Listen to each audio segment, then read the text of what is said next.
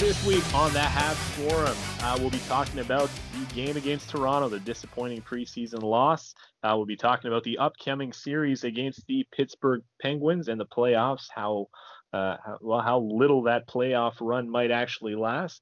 We'll, of course, answer the Twitter questions that you guys sent us.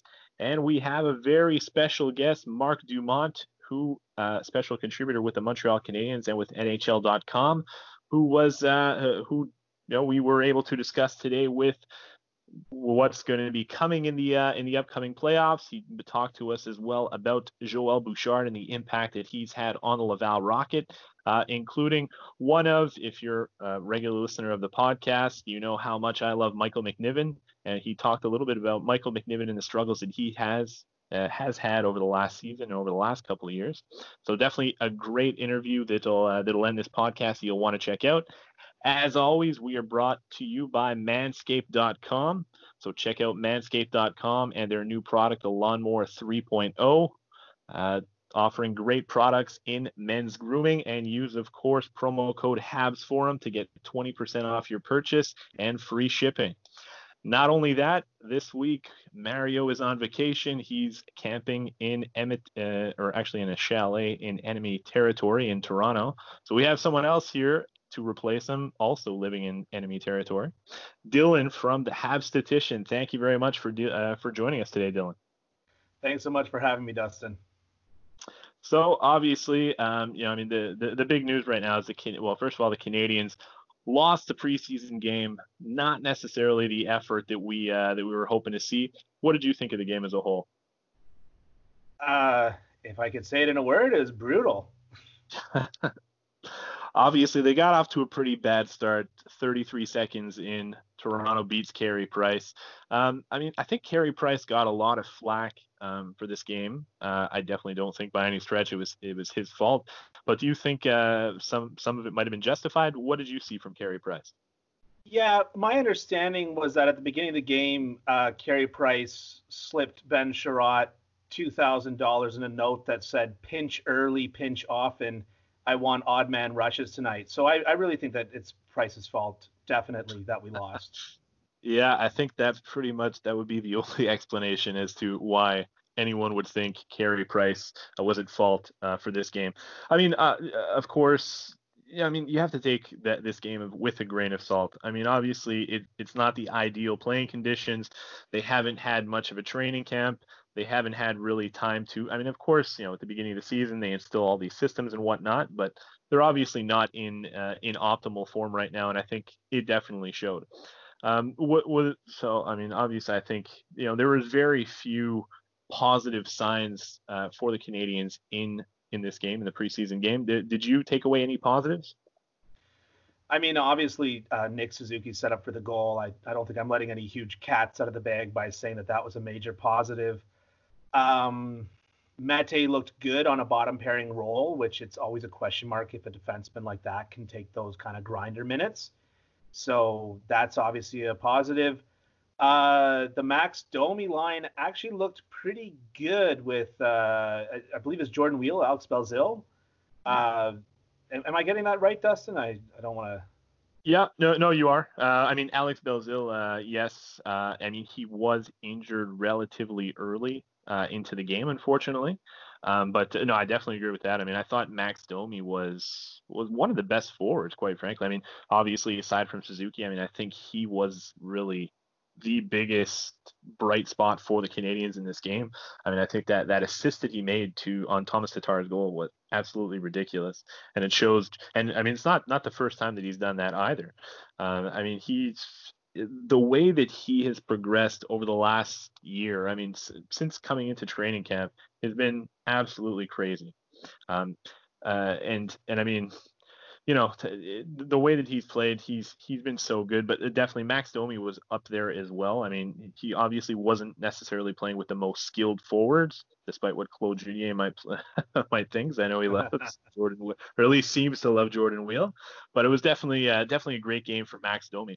And, uh, and I mean, well, because we're talking about Max Domi, maybe we could talk about one of the Twitter questions that we received uh, from Etienne Ferland. He says, you know, the, he feels that the top nine skilled forwards on a team should be your top nine. Uh, and, you know, he feels that Max Domi should be part of the top nine, not in your, uh, you know, in, in your fourth line. What do you think about that? I mean, all things being equal, like, he's right. I think that a lot more goes into these decisions here, not to blindly defend Claude Julien, who, I mean, he, he makes suspect decisions like virtually any other N H L coach. But, um, you know, Max Domi looked good with his line mates. And I think when you're trying to create a depth chart, you're basically saying, like, you know, who can drive the bus, right? And putting Domi there, Domi's a guy that can drive the bus, right? If you were to put Suzuki or Kotkaniemi there, would be the two sort of other options. Uh, you're not, you know, you're talking about younger, uh, less experienced guys that are probably going to defer more to their more experienced uh, line mates. So if you want to get something out of your fourth line, which Claude Julien wants to roll fourth line, uh, four lines, then you've got to have a guy there that can make something happen. And Domi did. Yeah, I mean, he definitely, you know, he, he obviously offered that offensive, um, you know, production, offensive threat on the fourth line. Um, but I, I tend to, de- uh, to agree with Etienne here. I mean, you're talking about a guy, yes, he, he didn't necessarily have the best season th- this season. I mean, we, we all know that. But, I mean, he was the leading scorer in the Canadiens last season. He showed that he could be, you know, I mean, uh, certainly a top nine guy. I mean, like, you know, last season he was even basically, you know, a, a top line, a top line guy. I mean, I don't think he's really a top line guy, but I mean, he definitely has the potential to do that. I mean, I think, you know, you want to put him in the best position to succeed as possible. Put him with some, you know, some, some skilled guys, you know, maybe put him on that second line with Suzuki, maybe put him on that third line instead of a guy like Byron with Kotkaniemi. And I mean, I think that if you put Domi into that top nine, you definitely have three lines that can be an offensive threat. And the Canadiens are definitely going to need to score some goals here up against the, the Pittsburgh Penguins, because I'm sure the Penguins are going to score a boatload. Yeah, I mean, you're not wrong with that. Uh, going into your your suggestion about having him replace Byron, though, um, you know, what we're going to see with Pittsburgh is they're not just top-heavy. They can roll four lines. And so by having that skill and having that grit kind of on all four lines, we can, I mean, we're going to try to match them. I, I don't think that we can, but we can try. yeah, no, th- that is true. I mean, you know, obviously all the talk is going to be about, you know, Crosby and Malkin, which, I mean, fair, you know, Who? fair enough. Yeah, exactly. Yeah, I mean, fair enough. The, the it's it's basically the the best one two punch at center in the N H L right now. I don't think that that's much of an argument, um, and probably of the of the last decade, you know, or even the last twenty years. I mean, they, they they've been amazing, you know, since they, both of them came into the N H L. So, I mean, but it's not only just them, right? I mean, like you said, they have a lot of depth. They have a lot of guys that can score some goals. So, I mean, you know, it, it, you're, it's going to be a team effort. The Canadiens are are going to need an eff, a great effort from everybody else to stand a chance in this series, for sure. Um, so, you know, we talked a little bit about Suzuki. Kotkaniemi has been um, uh, obviously talked about a lot. Um, I think a lot of people were happy about what it, what they saw from him here in the first game. Uh, well, in the preseason game, I mean. But uh, what it, there, there's also been some people that weren't too, too impressed. What what did you think of Kotkaniemi's game?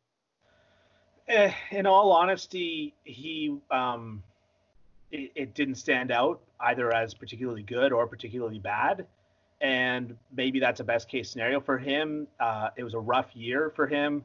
I was actually in Montreal at the Tampa Bay game when he kind of lost his confidence. And to me, it just looked really unfortunate. Like he, you know, he got stuck out for, you know, almost two minutes against the Point, Stamkos, Kucherov line. Uh, and, and he couldn't, you know, clear the puck, and he's clearly gassed and, and all the rest of it. And then he got moved to wing from there. And then kind of things seemed to stumble onwards from there. But the reality is, is that Kucherov, Point, Stamkos make a lot of people look bad in the N H L, not just Kotkaniemi. So it's really unfortunate what it did to his um, confidence. And I think that it's almost inexcusable in a situation where you are a home team and you have last change to uh, have a rookie like that out there against, you know, possibly the best line in, in hockey. Yeah, yeah, I mean, definitely. That, that, definitely not a situation where you're giving Kotkaniemi the best chance to succeed. I mean, you know, like you said, I mean, we all saw it last season. He obviously lost his confidence. Uh, he, you know, luckily he was able to go down to Laval and work with Joël Bouchard, and he seemed in the limited action in uh, in Laval. You know, he had thirteen points in thirteen games. He he seemed to build that confidence a little bit more, and that was something that I saw in this first game. I mean, obviously, again, like I said, we're going to take this with a grain of salt. It didn't really mean anything, of course, but wow. he, you know, they didn't necessarily. He didn't necessarily. I didn't think jump off the page too much, but if you took a look at the stats after the game, the, his line was actually one of the most threatening for the Canadiens. Not that that was saying much, because the whole the team as a whole didn't didn't play that well. But I think it, it's definitely he's showing some encouraging signs. And I, it, as long as he's not put into that sort of situation, like you just mentioned, where he's playing against, you know, like a Stamkos on on Tampa Bay, if he's out there against Crosby's line or Malkin's line, it's obviously not going to be ideal. But if he's if he's regularly out there with, you know, against the third line, fourth line, I, I think he can definitely, you know, be in a position to succeed for sure. And I, and I mean, I think, you know, Claude Julien, the game plan for this whole series going to, going up against those top two centers is going to be obviously Philippe Danault, who is one of the most underappreciated players in the N H L right now, at least, you know, as as far as a defensive forward goes. And Nick Suzuki, of course, is going to be heavily leaned upon as well to, uh, you know, to be that second line and to shut down those top two lines. So it's it's definitely going to be tough.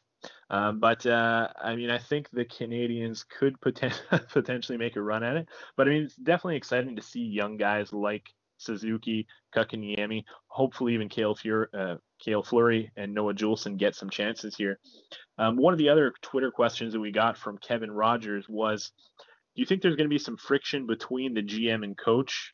You know, obviously, I mean, people say that Claude Julien tends to favor the veterans, which I mean, maybe a, an argument could be made for that. And the G M, Marc, Marc Bergevin, potentially maybe wants some of the younger guys to be playing in the series. Do you think they're on the same page, or do you feel like uh, like maybe there is a little bit of friction that might uh, might build over this playoff series between them? I don't really think that there's going to be any friction. Oh, hang on. I'm going to give you a soundbite. They hate each other and they want to kill each other. Okay, so we'll get that out of the way. I, I don't think that there's any real friction between them, in all honesty, because they sold. They sold at the deadline. They had no expectation of being here. This is not the roster. The, they already sold a lot of these kind of veterans that uh, Claude Julien would be uh, leaning on in a series like this, right? The Nate Thompsons, um, Nick Cousins, right? And so their roster is essentially their roster, and their roster construction is their roster construction. So I, I look at this as nothing but a good thing for these guys uh, moving forward and through this through this series. It's gonna it's gonna give these kids uh, a taste. You know, we we always talk about, for the last two years at least, when since we've been kind of going younger, we've talked about the idea of, do we want them to have a taste of the playoffs? Do we buy at the trade deadline because it's important that they have a taste of the playoffs? And now it's like we managed to both sell at the trade deadline and they get a taste of the playoffs. So it's basically win-win. It definitely, it's definitely a win-win situation at this point. And and I definitely agree. I mean, there, there's no way uh, that there's any friction between, you know, the G M and the coach. I mean, I think any, I, I really don't think there's any reason to believe that. I mean, I think they've always appeared, at least, you know, in the media and in public, to be definitely on the same page and have the same vision for the Montreal Canadiens. I mean, I really feel like, and, and this was something that I talked to talked about with uh, Marc Dumont in the in the interview that you guys can listen to a little bit later. Um, you know, he sort of gets a bad rap that he plays the veterans too much. I don't necessarily think that that's fair. I think that he does give the opportunity to young guys if they deserve it, and Nick Suzuki is definitely, I think, the best example of that. He's a guy that has shown that he's re- that he can obviously offer some offensive production and be an offensive threat, and at the same time be responsible defensively. And I mean, he's uh, I think was one of the biggest bright spots for the Canadiens all season, and certainly, you know, heading into these playoffs, he's going to be one one of the best player, or, you know, biggest reasons to watch the Canadiens. And he has seized that opportunity. So, I mean, you, you know, there, there's been no reason for Claude Julien to take that away from him. You know, other guys, Kotkaniemi, when he was eighteen years old coming into the N H L, he got his chance as well because he deserved it. And when Claude Julien felt like he didn't necessarily deserve it anymore, that he wasn't pulling his weight, like at the end of uh, well, the end of this season, he got sent down to Laval. So, I mean, I I think that's fair. You know, if if a player, if a young guy shows that he's able to pull his weight and to uh, and and to better the Montreal Canadiens, I mean, you know, he's going to get that opportunity. If not, a guy like Ryan Poehling, you know, unfortunately, he hasn't really shown much to begin his career, uh, at least in the limited opportunity, obviously, aside from the first game he played when he got the hat trick. But he hasn't really shown much, and that's why he hasn't got the opportunity. And I think that's fair. Yeah. So, uh, so obviously, I mean, the Canadiens, they start on Saturday, the play the playoffs. Didn't think we'd be saying that this season. Can- is going into the playoffs, but uh, okay. First of all, let me ask you: do, do you, would you like to see the Canadiens win? Oh, why did you have to ask me point blank? I was gonna like you know kind of dance around the issue and say you know I like it as a fan, and no, you know what I mean? Yes and no. The at this stage in the game, uh, our prospect pool is pretty good. Uh, it could definitely stand to you know say have one first overall pick, who shall remain Alexis Lafreniere nameless. But, you know, I mean, it's it's impossible to take the fandom out of it. Like, I, I want to see them win. I want to see them. We, we both have seen them in the last two years playing about as good hockey as anyone could ever play and able to beat any team. Now, the fact is, is that a lot has to go right for them to play that way and for them to win. It's, uh, but the real, you know, with an N H L team and N H L players, they all tend to have a peak that they can reach, right? Remember uh, uh, Alexi Alexi Emelin playing with Shea Weber, and all of a sudden he looked like this just incredible top two defenseman, and it went away after a couple of months. But my point is, is that if things go right for the Habs, you know, they really could go all the way. And in such a weird year, there's no reason why they couldn't. So, yes, the fan in me wants them to win, but the reality is is that if they don't, uh, I'm not going to cry myself to sleep because they have the best chance of the first overall pick out of any of the play-in guys. No, exactly. I mean, you know, like you said, I mean, we, we all know every every year the playoffs start, anyone could win the Stanley Cup. I mean, you know, you just got to get on a hot streak. And, you know, especially if, if you have a hot goalie. And, I mean, you know, I think we have the best goal in the in the world in Carey Price. I mean, anyone could win. And I think even more so this season, obviously, with, with what's gone on, players aren't necessarily at their peak right now. Um, I mean, if the Canadiens do get past the who knows what could happen. Um, do I think it's going to happen? Probably not. Um, and I think for me, it's sort of the same thing. I mean, first of all, one one thing that I hate on Habs Twitter is people that say if you're going to be cheering against the Canadiens or you don't want them to win, that you're not a real fan. I mean, oh, if you if you do this, you're not a real fan. I mean, you know, just let let people cheer for the Canadiens however they want. Yes, it's going to be cool if the Canadiens go on on a on a large playoff run, but in the long term, if the Canadiens get, even if they don't get Alexis Lafreniere, whoever they draft at ninth overall, be it a guy like Seth Jarvis, Marco Rossi, uh, Jack Quinn, that's going to be a huge boost to the Canadiens prospect pool. Um, so, no, I'm not really going to be cheering against them. There's no way that I could cheer against them. I'm going to cheer if they score. I'm going to be happy if they win. But in the back of my head, I'm if they do get eliminated in the first round, I'm going to be a little relieved at the same time. Yeah, and this is the way that they have their cake and eat it too, in the sense of, you get those kids the playoff experience, like I was saying before, and you have the chance at the first overall pick. Like, when when does that ever happen in the history of hockey? Never. never. It's never happened.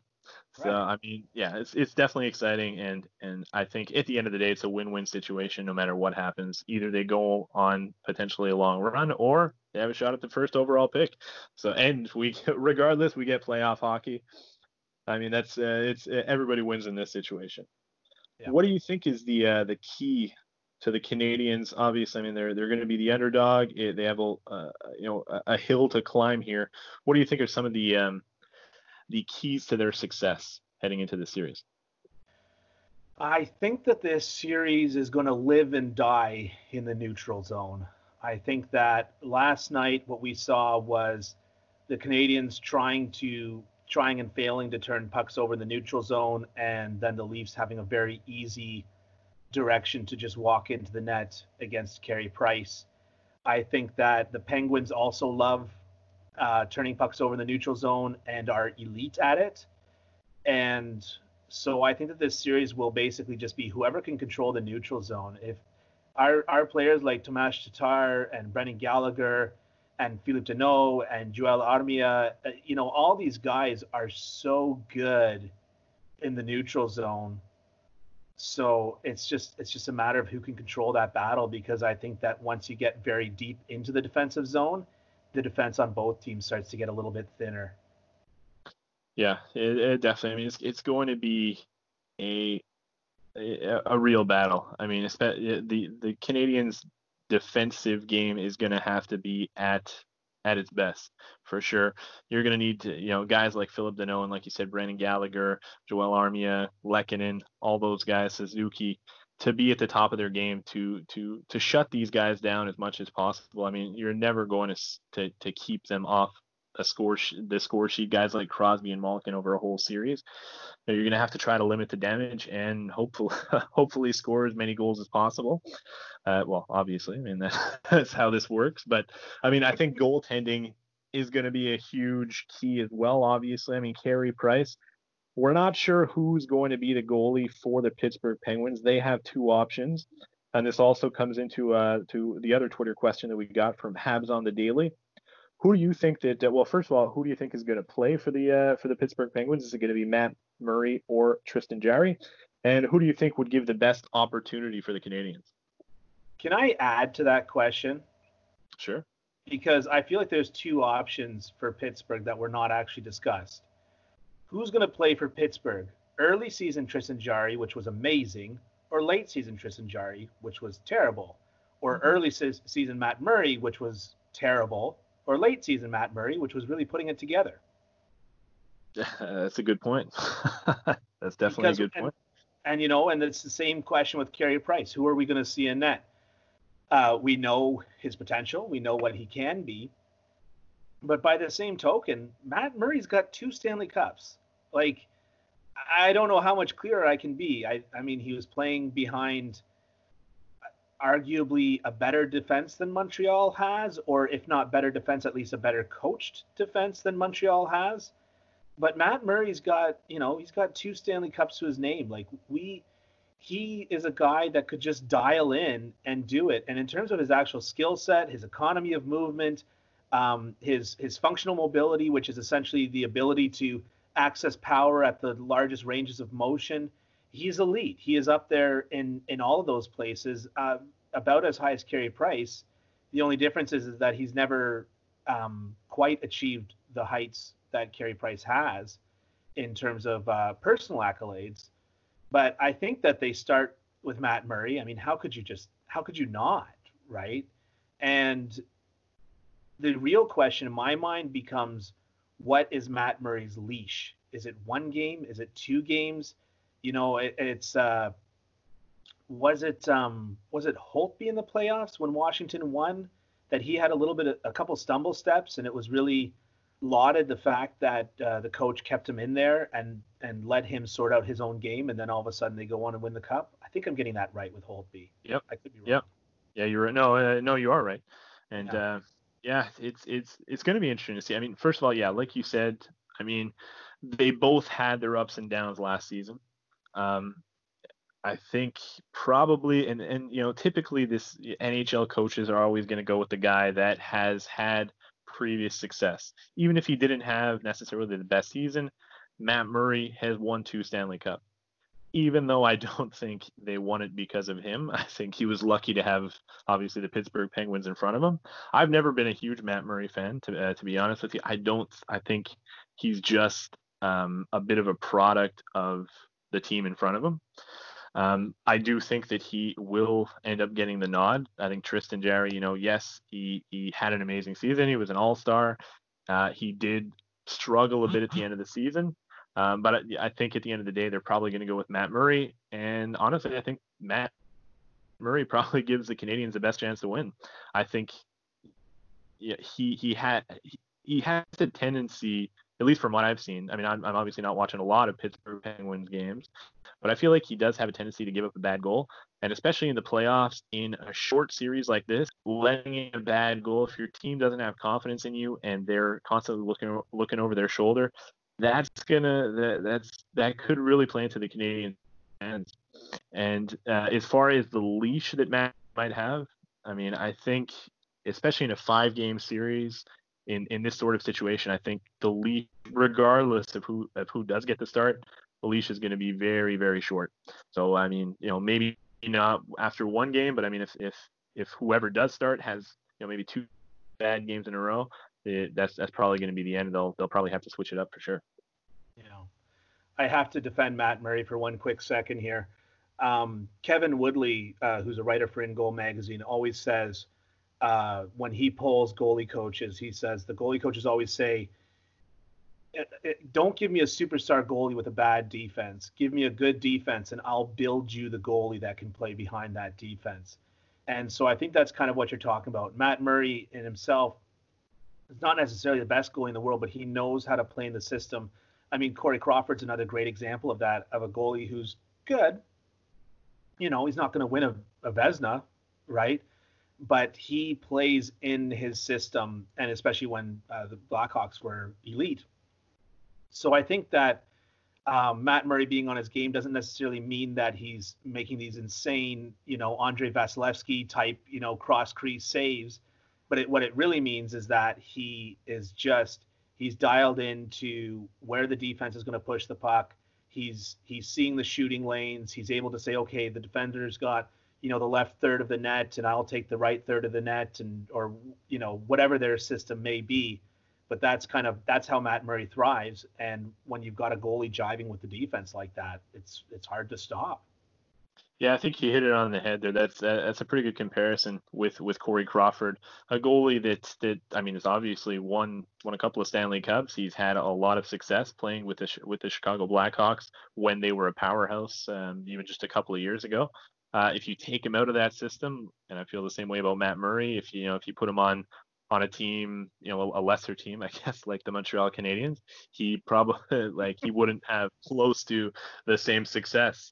Um, but yeah, he does, like you said, he does a good job of playing within the system, knowing his limits, and for the most part, I guess, limiting those bad goals. Though, I, you know, he, he does have a have a tendency to let them in every once in a while. But um, so if you're making a prediction, what uh, what do you what do you see? How many games? Who's winning?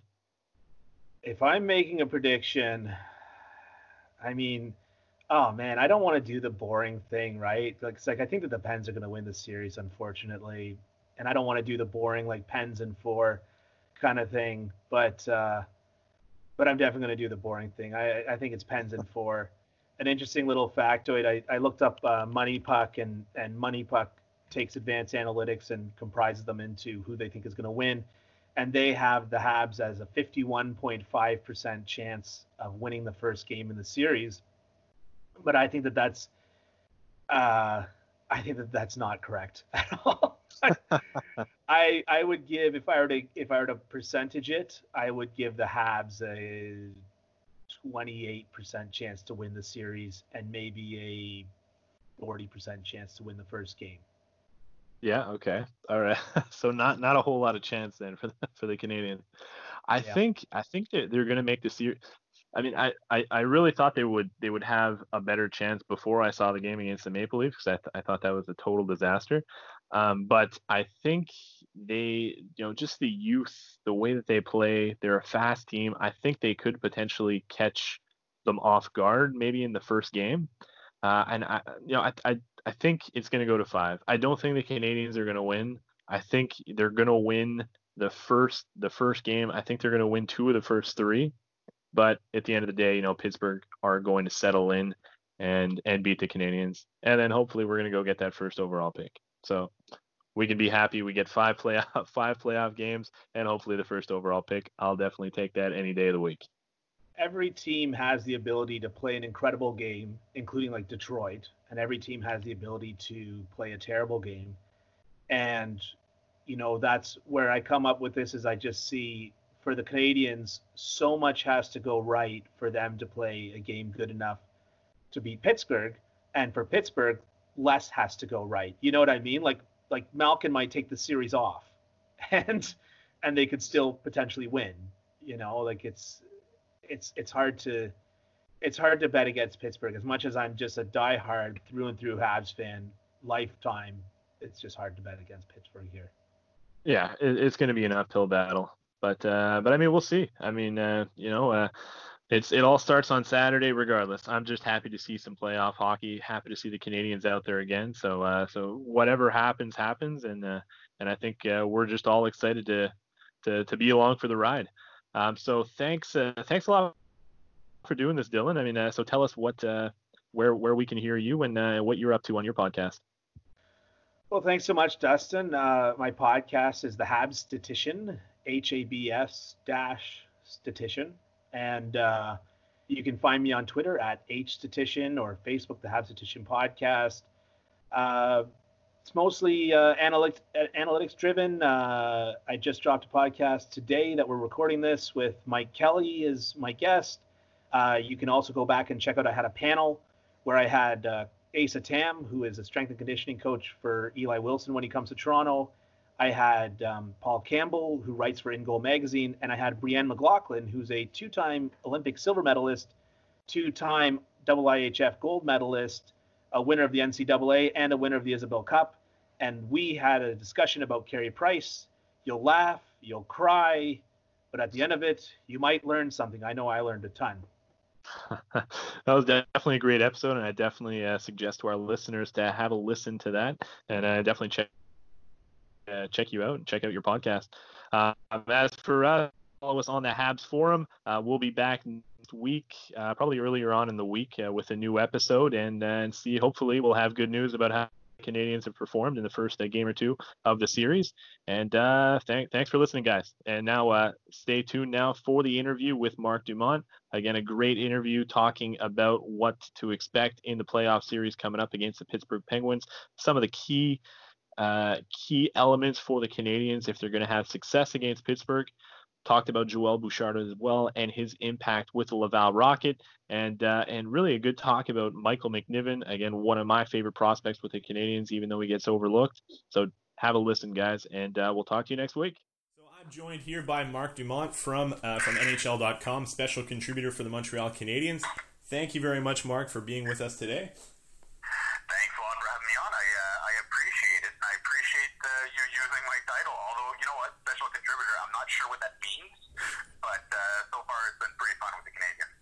Yeah, it's it's pretty recent, right? Uh, about a month ago, I think, that uh, that you started as a special contributor? Yeah, so essentially I got laid off from The Athletic, and uh, very quickly, and I have to give the Canadiens credit for this, they reached out. It, it was particularly touchy because the Canadiens also laid off some people, so we, we wanted to make sure that they didn't feel they're getting replaced. Mm-hmm. So that is essentially why my title is the way it is, and my contract is the way it is, so we're going to figure out all this when the next season starts over, but for now, I think we've come to a happy conclusion between uh, the Canadiens, myself, and uh, everyone else. That's great. Yeah, it's definitely, definitely. I can imagine a sort of a weird situation. Uh, everyone's yeah. living it right now with COVID, but uh, definitely the, the Athletics loss and the Montreal Canadiens gain, for sure. Um, n- no comment on that. Uh, no comment on that. So so how so obviously I mean training camp this year, well, not this year, but I mean what's going on right now is di- is much different from a regular training camp. What what do you see as the, the big differences? Uh, I mean it's interesting because well now now we're back into essentially getting ready for hockey, but I thought it was so weird to see guys battling for a spot while they were preparing for a playoff series, right? Like that, that kind of boggles the mind there. So you had guys like Alex Belzil and Noah Jolson that were coming off injury and had no time to get ready, and they essentially had to jump into it, fight for a spot, and prepare for, for, for you know the highest level of hockey. So I thought that was pretty interesting, and um, I also thought it was really interesting that the Canadiens brought four goalies along because I feel like that was a little nod to Michael McNiven, a little thank you for being so patient. Uh, you know throughout, because obviously the Canadiens don't have a C C H L team. So I feel like since they sent them to cycle for uh, you know for your service. Yeah, oh, I definitely understand that. Yeah, it, it was it was unfortunate to see. I mean, him get shuffled around like that, and even when he did go to these different E C H L teams, he never really got much playing time for the most part. So definitely, yeah. really happy to see that. Do you think maybe we'll see him back with the with the Laval Rocket next year?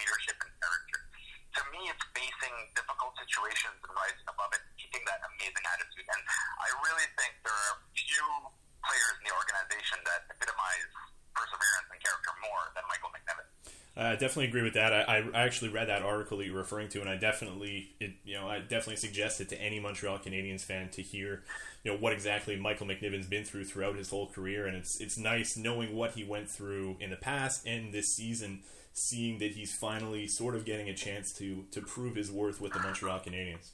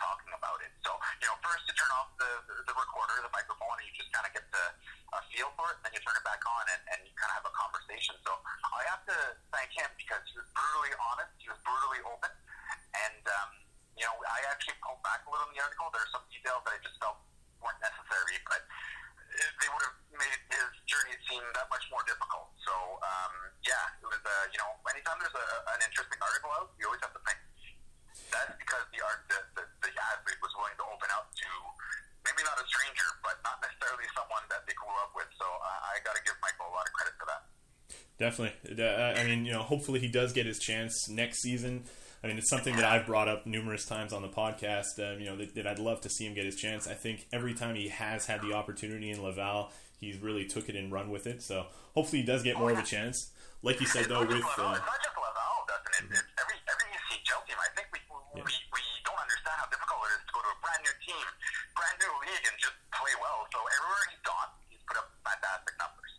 Absolutely. And and obviously, when he was going to the E C H L teams, he's going to teams that have other affiliates who don't necessarily have his best interests in mind.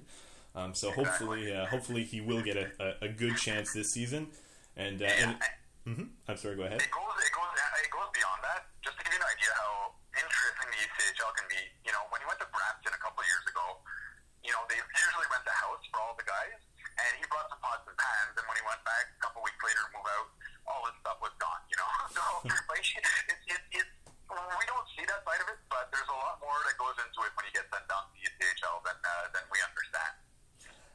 Speaking of the E C H L, how big of an impact do you think uh, the the Canadiens, well, it, it looks like they're going to have an E C H L team uh, shortly in Trois-Rivières. How big of an impact do you think that'll have on the progression of some of the uh, the young talent?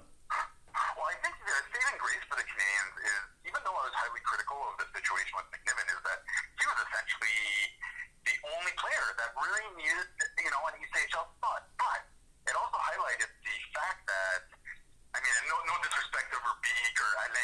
like that. But really, you know, when we're talking about top prospects, it, it was it was McNiven. But don't forget the Canadiens. They have fourteen picks coming up. That'll make thirty-five picks in the last three years. They got to go somewhere. So I think the model that the Toronto Maple Leafs have, that they graduated a few players from the U C H L, if I'm correct. Um, I think that's that's essentially where the Canadiens need to follow, and I think that's what they want to do. It was just a matter of convincing the municipal. Uh, you know, committee in uh, Trois-Rivières that, that this was the right call. Because Trois-Rivières clearly wanted, uh, you know, uh, a Quebec Major Junior Hockey League uh, team. So now that it's in place, I think we're going to see them invest a little bit more.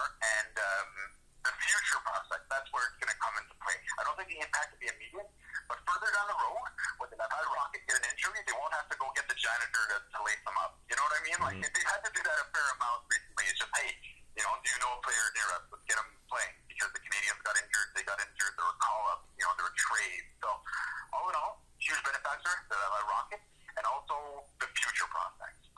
Yeah, definitely, I agree with that. I mean, like you said, I mean, Michael McNiven was really, like, the big prospect. Uh, I mean, I think a lot of people don't give him enough credit. Like, they, people forget that he was a C H L goaltender of the year a couple of years ago. So, obviously, he is a highly touted prospect, even if he wasn't drafted.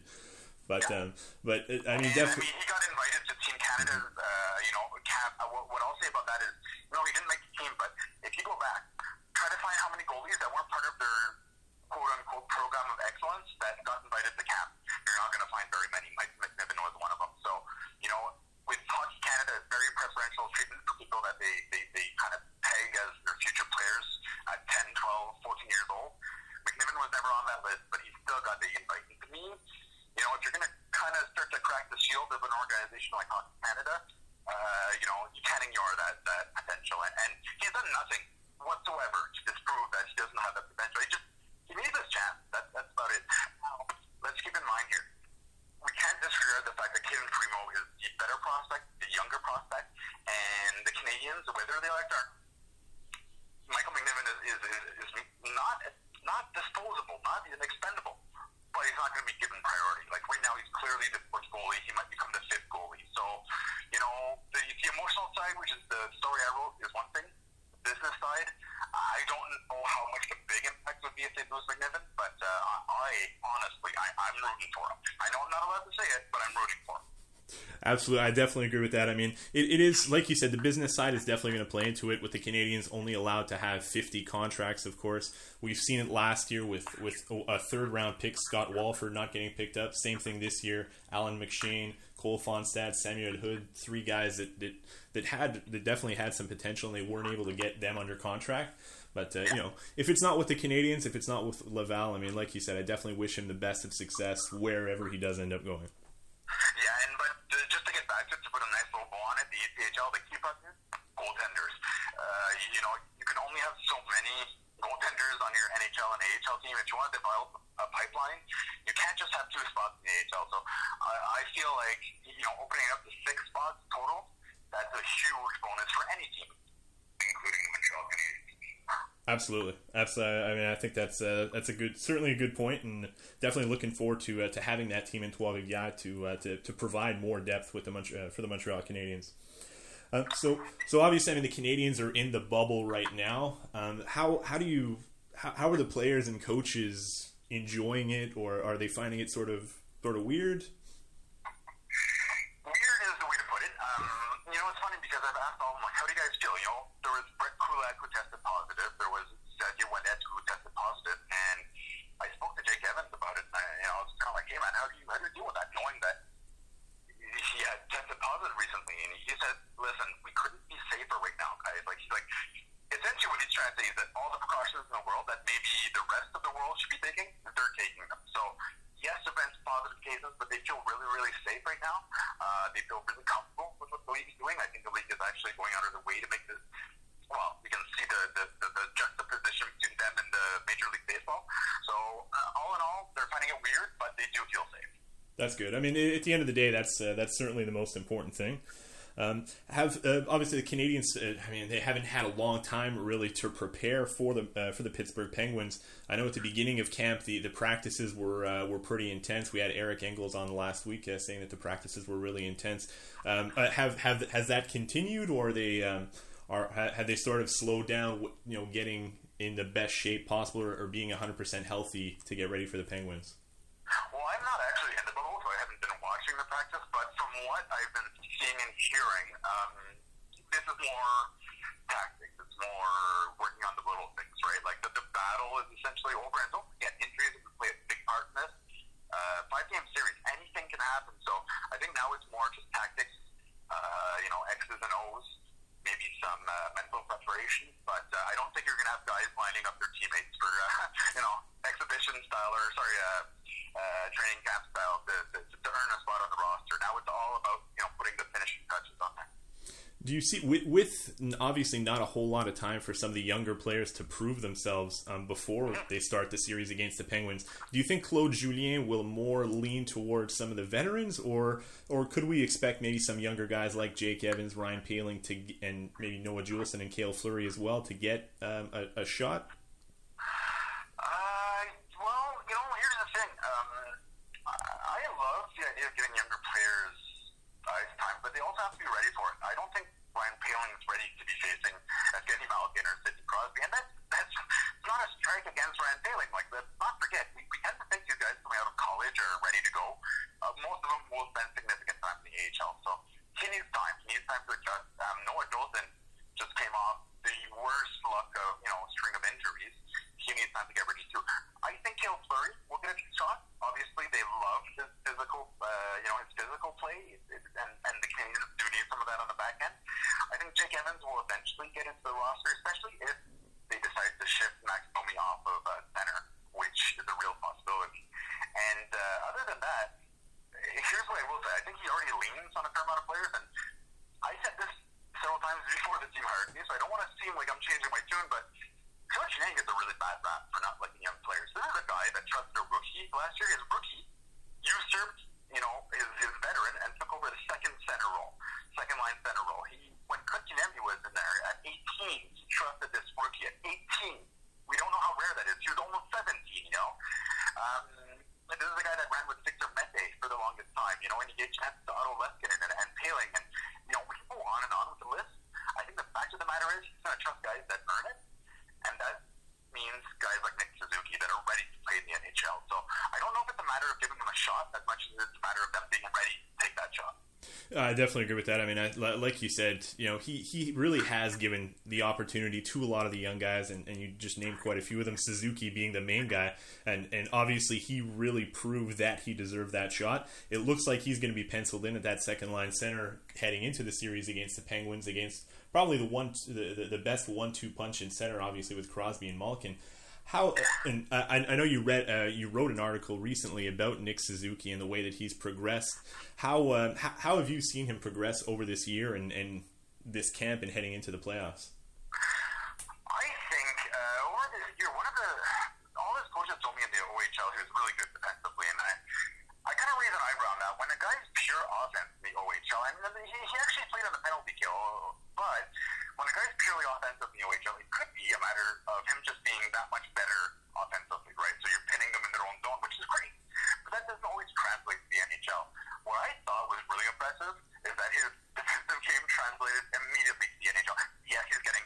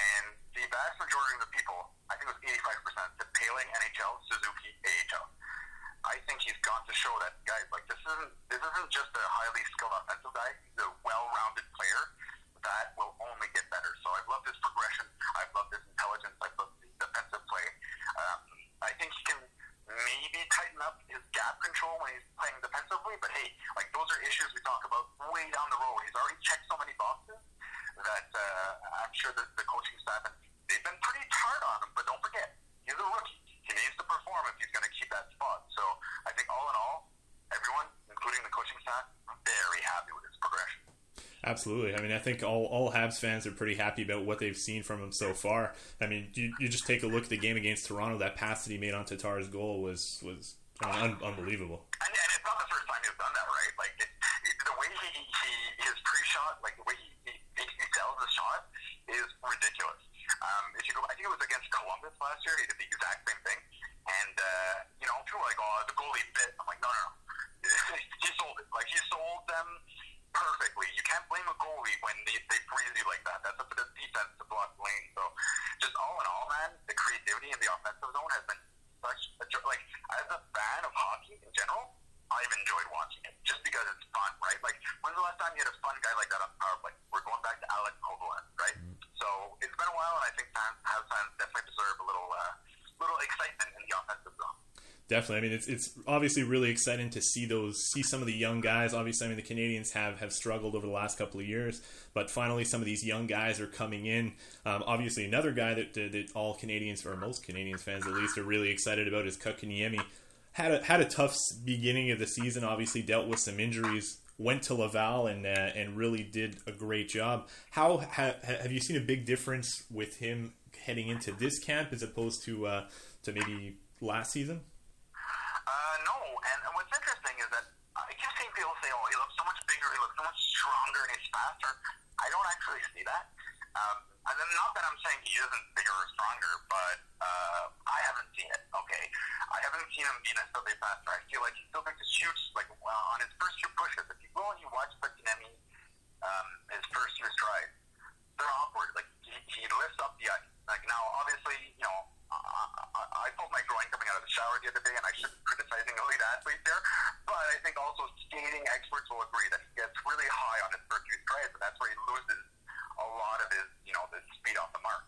But what I do think he's come back with is that confidence that he left off in Laval, and a big part of that was the communication with him and Joël Bouchard. They would have hour-long sessions just looking over a video, and then they'd pause it, and they start to talk about, you know, where are you going to go in life? Like, how are you going to, what are you going to do in the N H L? And that's kind of, you know, the kind of topic Coach Jane just doesn't have time for. So I think the confidence that he built up in Laval has, well, thankfully, and it wasn't a guarantee, but it's kind of, you know, it, it made its way, it's ported its way over to the N H L. And, uh, you know, a confident player is a good player. So, uh, the, you know, that assignment in Laval did a world of wonder for Kotkaniemi. Absolutely. I mean, I think Joël Bouchard has really uh, put his stamp on the team in Laval, and, and we're seeing already the, the fruits of that, obviously, with with with what Kotkaniemi did at the end of the season. Guys like Noah Juleson, uh, even Caden Primo, Jake Evans, Ryan Poehling, even to an extent. So, uh, I mean, obviously, I don't want to say anything bad about Sylvain Lefebvre, but I think Joël Bouchard has definitely been a huge improvement um, in Laval. Yeah, yeah, and, and Joël Bouchard doesn't want to say anything bad about Sylvain Lefebvre either because they're friends, but I've covered both teams, and I will say this, it's um, completely different. At practice, before games, in the locker room, everything's different, and um, it, it, it was for the best. Joël um, Lefebvre is one of the nicest people you ever meet, and he's very, very friendly, but once in a while, it can't be all carrots, right? You got to have a stick once in a while, and I think that's how Joël Bouchard actually does a lot of his work. He'll, he'll go both sides. Like, there's no B S with him. He just tells you the way it is. Uh, and, and if he yells at you, it's because he wants to do better. And the second you do better, he's right there in your ears saying, like, good, good, this is what you can do. You can do better. You can make it to the N H L. So a lot of people take his intensity and his yelling as negative. For the most part, it's positive reinforcement. But, um, you know, he doesn't tolerate a lot of B S, and I think that's really what the big culture change in Laval has been. You know, his talk is cheap, shown. And, and they have been showing it. But it's a long process. It's a long, long process. Like, they've used ninety-five players in the last two years, you know, so it's really tough to have some stability there. Uh, the N H L team will help, but um, it, it'll take a while before I think they're you're really, like, we're starting to see a little bit, but, you know, before before we can really get to the fruits of the labor, uh, it'll, it'll still be another couple seasons, in my opinion. Yeah, I mean, uh, unfortunately, three years straight without, uh, well, at least in Laval, not making the playoffs. They were sort of on the bubble, getting close to it before the season was canceled. Um, do you think maybe next year is uh, fourth time's the charm? I, I'll say this. I was actually, and again, I, I wrote this before I got hired by the Canadiens, but I, I thought they had a legitimate chance this year because they were by far the hottest team in the league. Now, there's another team, I forget who, had a better record in the last ten games. The Rocket were seven and two and one, I believe. Um, but the way they were playing, they were dominating some of the best teams in the league. Their last game against Belleville, the three zero win, the game that Noah Jolson came back on, that was March eleventh. I'll remember it very well because, obviously, uh, the world shut down that night. But um, that game, they were so dominant against a team that, like, Belleville had lost five times in regulation on the road that year, which is a ridiculous record. And they kept them to, I think, fifteen shots. They beat them three zero. It could have been ten zero, uh, if not for the play of the Belleville goalie. So they were on fire. Um, but what I asked Sean about that, he said, listen, to me, what it shows is that these guys aren't going to, you know, they're not going to go down without a fight. And that's what he wanted to see in a team. That's really what he wanted to see. Is a team that, even if you're not going to go, even if you're not going to win, or you're not going to make the playoffs, you're still going to go out there and fight tooth and nail. So maybe they'll be able to safely get in the playoffs next year. Very well could be that it's not a dogfight. They're in a very good division. The North Division is stacked. There are a few teams between you and I that do nothing but add uh, A H L hired guns on there, you know, veterans that won't ever make it in the N H L. So that's tough to compete against. Uh, the Canadiens, right now, they're using their A H L team as a development team, not necessarily as a winning team, you know, but they want to get there. But there are other teams that are so far gone now that haven't had picks in a while that are just stacking their A H L team with, with thirty-year-olds, and that's going to be tough to compete against. Yeah, definitely. I mean, the, the, the Rocket, obviously, the last couple of seasons, they haven't necessarily been the, the, the most talented team, but I mean, I think the way that they fight for, for Joël Bouchard, and you can see it if you go to a Laval Rocket game. I mean, they they're they're in it every nearly every game. And it's good hockey. Like, if anyone around the Laval Ariana haven't gone to a Rocket game, go. I mean, on Wednesday you can get, you know, two dollar hot dogs. Not that I abuse of that or anything, but uh, you know, and tickets are cheap for you know for, for the price of parking at the Bell Center. You can get good tickets and. And, and ten hot dogs, you know, on Wednesday night. So it's uh, it's really worth it. We get some really good odds too. Absolutely. So obviously, not not too many people, I don't think, are giving. And we took a, we saw it yesterday on Sportsnet. Everyone uh, at Sportsnet was giving the series to the Penguins. Not many people are giving Canadians much of a chance. What do you think are the keys to success for the Canadians against the Penguins? Uh, God, there. I think it's more than one, right? So I actually have a preview coming out on the Canadiens website, maybe right now. Actually, it'll probably be out by the time this podcast is out. But in it, I highlight a few things. To me, it'll come down to, and I don't think many people are talking about this, but it'll come down to depth. If you go back to twenty ten, um, you'll remember, Sidney Crosby didn't have a great series. Uh, Evgeny Malkin didn't have a great series. I don't think he even scored in that series. But what happened is, yes, Mike Camilleri was there, but you had guys like Lars Eller that were pulling their weight. You know, you had a, you had, I believe it was Dominic Moore that was on fire as well. So the first team that has their depth scoring that he's up. So we're talking about the, you know, the Lekkonen, who, you know, he has trouble scoring at times. He creates tons of chances, but doesn't necessarily score. Kotkaniemi, um, you know, even Max Domi or Santander Wayne. If those guys wake up in a hurry, the Canadians are in a good spot because you know that first line is going to play well, and they can. I have all the faith in the world. They can shut down whatever line they play against because they do every single night. They, you know, they struggled actually, I feel, against Toronto, but uh, in general, that line is fairly dominant. So to me, it'll come down to the second, secondary and tertiary scoring, and uh, I think that's been a real issue for the Canadiens. They've had a hard time scoring in the past, create a ton of chances, a ton of shots, they just can't bury it. So if they heat up, if there's a few guys that go score or cellar, then yeah, you're going to maybe have a chance to win, but hey, I'm employed by the Canadiens, and uh, you'll read my article. I said, yeah, this is going to be tough. I mean, very difficult, and I think definitely Pittsburgh has the edge here. Absolutely. I mean, uh, uh, definitely. I mean, I think the Canadiens, and, and that's a great uh, you know comparison. I mean, they, obviously not too many people gave the Canadiens a chance last time in the playoffs against the Penguins, but they were able to pull it out. So, and, you know, I was talking to my boss, or, uh, you know, uh, Shauna Denis, who's fantastic, and I even wrote, I'm like, listen, can I play up the underdog angle here? Because the Canadiens are the underdog. Like, you know, it's always touchy what you're going to put on the website. And she just responded, she's like, there aren't many, I don't think very many people argue that it's a favorite. So my response was, yeah, that sounds a lot like twenty ten. So, you know, that's the fun part. And you know, I'm into numbers. I love looking at every aspect of the game. I love, obviously, I do footage first and foremost. But there's a reason we watch this game. There's a reason all the best analytical models, all the, the predictive models, give a two percent edge after doing ten thousand calculations, because hockey has this limit of margin. Any night, you know it as well as I do, the worst team in the league could beat up, absolutely dominate the best team in the league. Uh, you know, it's so far removed from football in that sense, or even basketball. So, you know, team sport, anything can happen, and, uh, like, I don't, I've seen some guys give really bad odds to the Canadiens, and if I had to do this, if I had to give them their odds, look at, you know, forty-five fifty times. I've seen a lot of seventy thirty. I've seen a couple people give the Canadiens the edge, but, uh, you know, there's a lot to like about this team. It's just they're lacking game-breaking talent, right? They're lacking the Crosby. I feel like it's such a perfect juxtaposition, the Penguins versus the Canadiens. You have a team with elite players, not a ton of depth, and a team with, frankly, lacking elite players with just a ton of good players. So it'll be interesting to see how that plays out. Um, short series, I know it's cliche, but anything can happen. Well, it's true. I mean, uh, obviously, I mean, the Canadiens are dealing with an uphill battle. They're obviously going to be underdogs heading into the uh, heading into the series. But I mean, like you said, I mean, the the playoffs any year is is a bit of a crapshoot. You never know what's going to happen, and I think more so even this year. I mean, who knows what could happen, especially in, a, in you know just a five game series. Yeah, and it'll be interesting to me. It'll be a lot of it'll come down to the goalie that Pittsburgh chooses. I think if they go with Murray, the Canadiens have a much better chance of winning.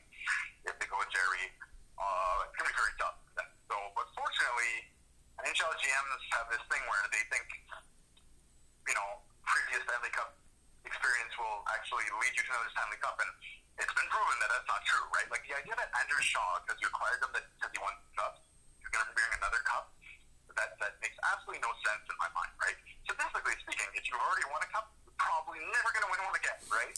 So, uh, you know, to me, that experience factor and all that, a little overrated. But when we look at both teams, the Canadiens are clearly, clearly much younger and have a lot less experience. So, you know, and when it comes down to it, maybe the nerves, that's where, where it'll play in. And the short series, that might give them the edge. But at the same time, if you're not, you know, sometimes when you don't know what you're expecting, you just go out there and, and, and do your best. It actually works out very well. Yeah, definitely. I mean, uh, obviously, you know, they're, they're younger, less experienced, but I think, you know, they, they probably have a little bit more to prove than the Penguins. Yeah, well, but now here's the thing is that, you know, I know all the talk is about uh, Connor McDavid constantly. Uh, l- last year, I still remember, was it Tim and Sid saying, what was it, about six years ago, Sidney Crosby is no longer the best player in the N H L. He's not even top ten. Uh, this guy finished with over one hundred points, not not this year, but last year. And I didn't even know, like, that's how good he was. He finished with over one hundred points, and I hadn't been tracking him, and I, I thought in the talk, everyone's like, oh, he's had a terrible season. I was thinking, okay, he's a point per game, but he's over one hundred points, right? So this guy is still, in my opinion, easily the second best player in the league, and uh, I think Evgeny Malkin, when he's on his game, can be even more dominant than Sidney Crosby. Now, obviously, there's some inconsistency with, with Malkin, but when he's primed and when he's when he's really at his best, uh, Evgeny Malkin to me is definitely one of the most skilled players in the league, and, and what I call the definition of a game breaker. Yep, definitely. I mean, both of them are going to be, they're, they're going to be hard to beat. They're going to be hard to contain, especially Gensel for... And Gensel, uh, and there's, there's more uh-huh. than just them, right? Oh, like, there's, there's a fair amount of, of, of skill there. I think Jake Gensel will actually be, uh, he's going to be one of the tougher ones to handle as well. So, uh, the Canadiens have their work cut out for them. Definitely. It's going to be a tall task, uh, especially for, uh, for a young guy like Nick Suzuki trying to shut down the, uh, uh, as a second line center. Uh, Mark, I don't want to keep you for too long. I know you're busy. Uh, we really appreciate you coming on. Thanks, uh, thanks a lo- uh, well, thanks again a lot for doing this. Yeah, sure. Thank you very much, and uh, I appreciate you letting me ramble a, a little bit there. Uh, let me know uh, if you want me back anytime. Awesome. We'd love to have you again. Thanks again, Mark. Uh, have a great day. Cheers. Thank you very much. Cheers. Bye.